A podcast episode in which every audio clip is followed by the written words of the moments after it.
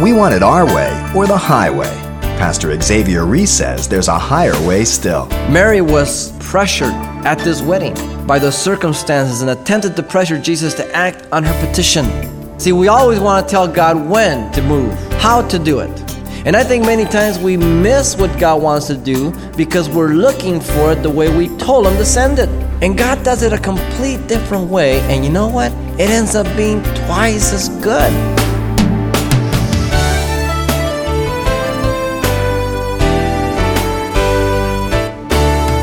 Welcome to Simple Truths, the daily half-hour study of God's Word with Xavier Reese, Senior Pastor of Calvary Chapel of Pasadena, California. Tragedy to triumph, a common plot to nearly all the books we read and movies we see. Well, as Pastor Xavier illustrates for us today, a scenario Jesus was able to use as well from the story of the wedding feast at Cana. In fact, it was a miracle that saved the day. And as we'll see, in this, the first miracle of Jesus, there are many rich spiritual lessons written into the story. So let's join Pastor Xavier setting the stage for today's Simple Truth. John chapter two, verses one through twelve, and I've entitled the message just plainly, The Wedding Feast at Cana, because that's what it is. Have you ever been to a wedding reception where they ran out of drink or food?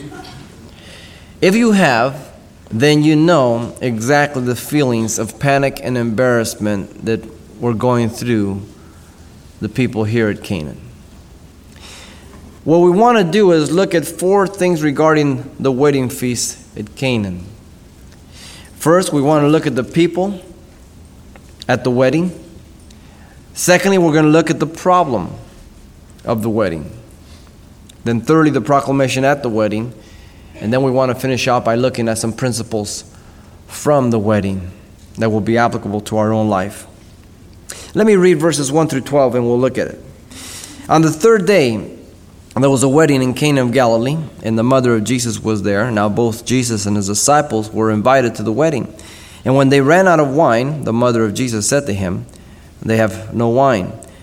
And Jesus said to her, "Woman, what does your concern have to do with me? My hour has not yet come." His mother said to the servants, "Whatever he says to you, do it." Now there were set there six water pots of stone, according to the manner of purification of the Jews, containing twenty or thirty gallons apiece. Jesus said to them, "Fill the water pots with water," and they filled them up to the brim. And he said to them, "Draw some now out, and take it to the master of the feast," and they took it. And when the master of the feast had tasted the water that was made wine, and did not know where it came from, but the servants who had drawn the water knew, the master of the feast called the bridegroom. And he said to him, "Every man at the beginning sets out the good wine, and when the guests have well drunk, then that which is inferior, but you have kept the good wine until now." This beginning of signs Jesus did in Cana of Galilee, and manifested his glory, and his disciples believed on him. After this, he went down to Capernaum, he, his mother, his brother, his disciples, and they did not stay there many days. Notice, first of all, the people at the wedding. The first one is Mary, the mother of Jesus. She must have been part of the wedding party or related to the family. It's not indicated, we don't know, but it's a good indication by verse one. She was present already there. And in verse five, she tells the servants to do whatever Jesus would say. So she was a person who was in the inner circle at that wedding. Notice that she is also alone. Joseph is not mentioned. A good indication that by this time Joseph has died. Uh, last time we saw Joseph is when Jesus was about twelve years of age and they were there in Jerusalem at the temple. After that, we don't hear of him. So without doubt, he has died, because in those days you went with your husband. You didn't go alone unless you were a widow or otherwise. The second individual we want to see is Jesus and his disciples himself. And we find there in verse two that Jesus had already, uh, now arriving, had been invited along with his disciples.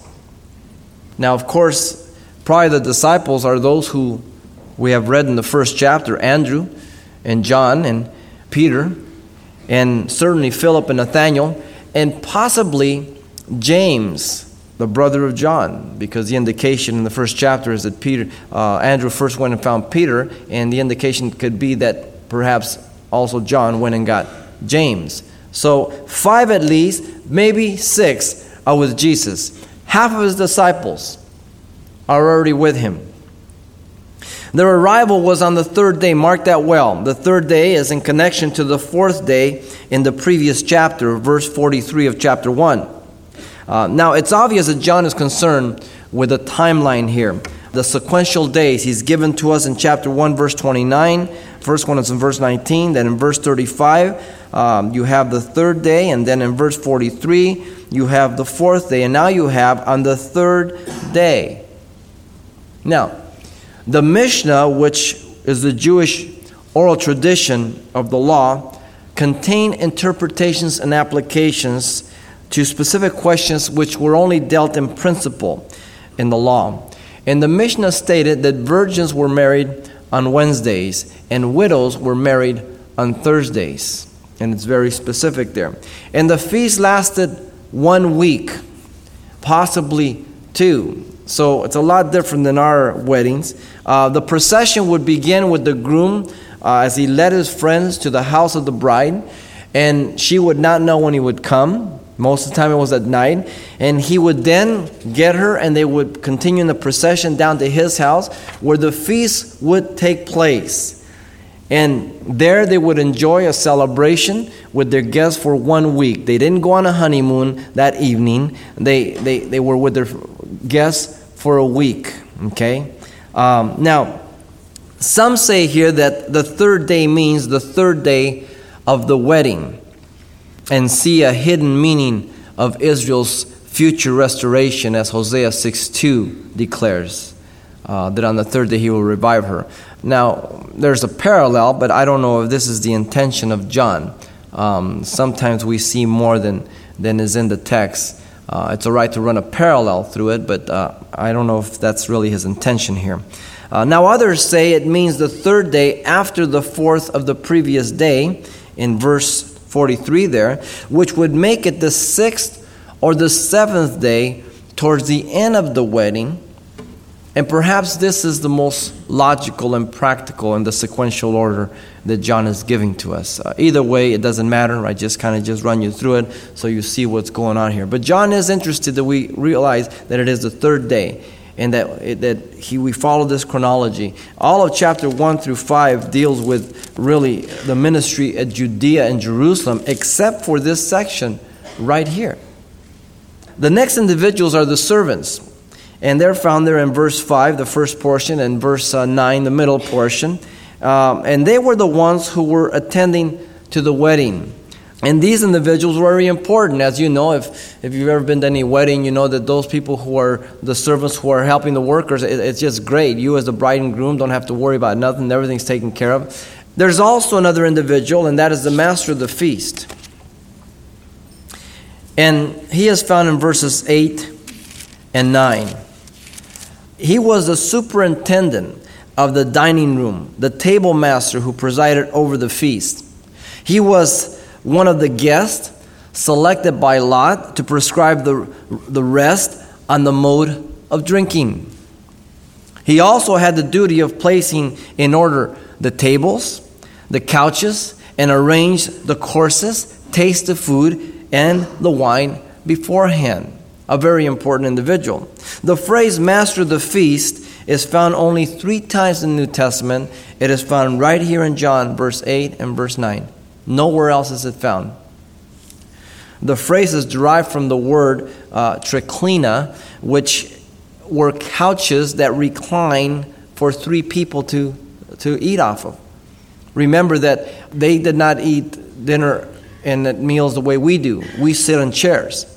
They reclined. That is why you read in the Gospel of John where it says that he who loved Jesus, or the one who Jesus loved, leaned upon Jesus' breast, because he's leaning back on the couch. And there are these couches that they would lean back on one elbow and they would eat. And they would kick back and talk and everything else. They didn't have fast food chains, you know. I mean, they, they sat down and, and, and, and fellowshipped. And this is where his name comes from. There's one more individual we need to look at, and that is the groom. The groom is found in verse nine at the end. He is mentioned only once. He was responsible for all the arrangements along with his family. And he and his family had invited various individual guests to witness the commitment of his love and the celebration with him. But he's only mentioned this one time. Now, the people at the wedding are pointed out by John because they are key persons in what he wants us to know and learn. Nothing is by coincidence in John. Everything is detailed, even the third day, even the comment that we'll look down and we'll see another comment that John makes. And, and he's very detailed. He doesn't want us to miss these detailed things. Now, now that we've looked at the people, let's look at the problem at the wedding. This is found in verses three through eight. In verse three, the mother of Jesus came to him and declared that they were out of wine. Now, did she think that he had brought some wine with him? Did she think that he was going to go get some wine? Or did she see the opportunity to finally demonstrate to all that truly she had not been faithless to Joseph, and that she had been impregnated by God, and he was the Messiah? Remember that she must have suffered much through her life up to this point. You know people, their gossip, their talk, their innuendos, and I'm sure that her reputation carried on even to this day. As a matter of fact, the Pharisees said one day to Jesus in John eight forty-one, later we'll get to it, "We are not born of fornication." He's already started his ministry. He's over thirty years of age. And, they, and the religious rulers are telling him, listen, at least we have a daddy. Can you imagine calling God a bastard? That's what they did. So you can see the herd. Now, you, you've been around long enough. You you know people you because you're one. And um, you know how self-righteous we can become, how snooty. You know how we can kind of just not only stick the knife in, but turn it. Uh, when somebody's made a mistake and we, you know, we don't want to be so graceful. We want to just show people really who they are, and, and we're not going to let them get away with it. And um, it's it's it's a wonder that God doesn't repay us according to our deeds. It really is. Remember, Simeon had prophesied that a sword would pierce her heart at his dedication. Hmm. What a faithful woman. Now, there were potential social problems because of the situation here. The fact that they had made inadequate provisions for the wedding was an embarrassing event for the family, number one. But secondly, there was a reciprocal liability in the ancient East that made a person liable for improper preparations at a wedding or an improper gift being given. How interesting. Now, there are a lot of reciprocal things that we live under that are not written down. As a matter of fact, there are certain restaurants that you do not go unless you can wear certain clothes. It's understood. You do not go to a certain restaurant unless you're willing to spend a certain amount of money. My wife was telling me that in Chicago, as she was doing the conference back there, the the one of the women there was telling her that it's a hassle to go to weddings over in Chicago because you don't dare go to a wedding unless you're willing to spend at least fifty dollars on a gift. It's understood. And there are a lot of things like that that are just understood. This was one of them. So if a person didn't make adequate preparations, the guests could come back and bring litigation against them. And if the individual didn't give an adequate proper gift, then the groom and the bride could bring litigation against them. How interesting. Now notice thirdly that the Messiah, Jesus, had begun his ministry in verses four and five. Mary was pressured by the circumstances and attempted to pressure Jesus to act on her petition. Isn't that always just like us? We want to pressure God, right? Oh, Lord, I only got a week. Come on. Yeah. As if God is up there biting his nails. You know what I mean? Jesus responds with honor and respect. The phrase woman in the Aramaic is used for respect and is used again by him for her at the cross. Chapter nineteen, verse twenty-six, as well as for Mary Magdalene after the resurrection in chapter twenty, verse fifteen. It's much like ma'am, lady, uh, uh, missus. It, it's a form of respect. There's no disrespect here. But Jesus, in a mild reproof, communicates very clearly to her that he is guided now by the will of God his Father, not by her motherly authority over him. What does your concern have to do with me? It's very, very clear. There's no disrespect, there's no dishonor, but there is a clear proclamation that the ties are cut. Very clear. But Jesus also says that his hour had not yet come. You see, the phrase is repeated throughout the Gospel of John many, many times, the key phrase. The phrase in this context could be interpreted to mean the specific time to act at this wedding. It was not specifically right then and there. It would be God's timing. See, we always want to tell God when to move. And then we want to tell him how to do it. And have you ever picked up that God doesn't really care about our information?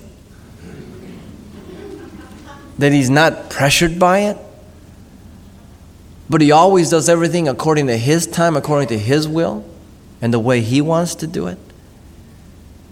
And I think many times we miss what God wants to do because we're looking for it the way we told him to send it. And we're looking for him to work in the way that we told him to work. And it's almost like we're standing there going, okay, let's see if he does it. You know, I mean, and God does it a complete different way. And you know what? It ends up being twice as good. Always twice as good. The phrase certainly points to the ultimate hour that he came for, to die on the cross. That's the climax of the statement. Now notice in verse five that Mary submits to the clear communication of Jesus. She addresses the servants to do as he would bid them. I would imagine these servants kind of raise their eyebrow. Here's a guest that just arrived, and this woman tells them to listen to what he tells them. But notice fourthly in verses six through eight that the only provisions they had was water. Now that is a problem. You know, it's be like you telling your husband, honey, I'm out of gas. Oh, it's okay. Just pull it up here, the faucet. Don't worry about it. And gets the hose and starts putting water in it. All you got is water. You, you would start being concerned. The purification pots were present for the people to wash their hands, their feet, before the meal and even between courses, according to the Jewish rites. Cups, plates, saucers, many things had to be washed before. A lot of preparation. Uh, water was part of the ritual for purification rites. But notice that there were six containers, uh, approximately one hundred twenty to one hundred eighty gallons of water. Six is the number of man and imperfection. The stone pots represented the law, which was insufficient through the weakness of man to bring us to God, but it could only lead us to Christ. Paul picks this up as he speaks to the Corinthians, the ministration of condemnation and death compared to the ministration of grace and life, much superior. Not that the law was inferior in and of itself, but the law was insufficient because of the weakness of man. What the law could not do because of the weakness of man, God sent forth His Son, made of a woman, under the law, Paul says, to condemn sin in the flesh. The law is just, holy, and good. Nothing wrong with the law. The problem's with me. I can't keep the law. All the law can do is point to my guilt, accuse me, judge me, condemn me. And so Jesus told the servants to fill them, and they did so to the brim, verse seven. And then Jesus told the servant to draw some out and take it to the master of the feast in verse eight. So here we have the problem at the wedding. It was not a light matter, was it? I mean, you've got all these people here. You have no more wine. What do you do? Notice thirdly the proclamation of the wedding in verses nine down to twelve. In verse nine and ten, the master of the feast commended the groom. When the master of the feast had tasted the water that was made wine and did not know where it came from, but the servants who had drawn the water knew, the master of the feast called the bridegroom, and he said to him, "Every man at the beginning sets out good wine, and when the guests have well drunk, then that which is inferior. But you have kept the good wine until now." The miracle at Cana was the first miracle of Jesus, verse eleven and twelve tells us. The miracle was the beginning of signs Jesus did, the first of seven in John's Gospel. The second also took place in Cana. In chapter four, verse fifty-four says, this again is the second sign that Jesus did when he came out of Judea into Galilee. Uh, nobleman's son, verse forty-six. So Jesus came to again to Cana of Galilee, where he made the water wine, and there was a certain nobleman whose son was sick at Capernaum. And so both of his miracles here. Now, the word manifested means to reveal. So here the miracle manifested His glory as the only begotten Son who became incarnate, according to chapter one, verse fourteen. Who beheld His glory as the only begotten of the Father, full of grace and truth. The word sign there is not so much focusing on the power of the miracle, but it points beyond the miracle to the person of Jesus Christ. There are two other words that are used for power and for the miracle, but this is used for a, a sign, to point, and, and John uses exclusively this throughout his gospel. It's like if you're driving down the street and a sign says, um, yield to traffic on the right, or no left turn, or merging traffic. It, uh, the sign tells you, points you somewhere. Uh, this is what the signs that John has chosen. They they want us to get beyond the event, the miracle, and to go to the leading that it points to Jesus. And so the proclamation at the wedding resulted in God's glory being manifested. Isn't that what it's all about? Doesn't God take the problems of our life, the situations of our life, so that He might work in and through them, that He might receive the glory, and that we might be changed? He does that all the time. Pastor Xavier Reese pointing out for us the good that can come from our tragedy, a simple truth for those that look to the Lord Jesus as Savior. And Pastor Xavier is just halfway through a study titled The Wedding Feast at Cana, another fascinating study from the Gospel of John. Now you can hear this message again if you like online anytime by selecting today's date under the radio tab at calvary chapel pasadena dot com. But there's much more to come right here next time as well. But if you can't join us then, you can always pick up a copy of this challenging message on C D for only four dollars. Mention the title, The Wedding Feast at Cana, yours for including just four dollars when you write to Simple Truths, twenty-two hundred East Colorado Boulevard, Pasadena, California, nine one one zero seven. Again, that's Simple Truths, twenty-two hundred East Colorado Boulevard, Pasadena, California, nine one one zero seven. So contact us soon, and when you do, please let us know the call letters of this station. Well, next time, Pastor Xavier brings us some of the simple truths to strengthen your marriage taken from the wedding feast at Cana. Hope you'll be along.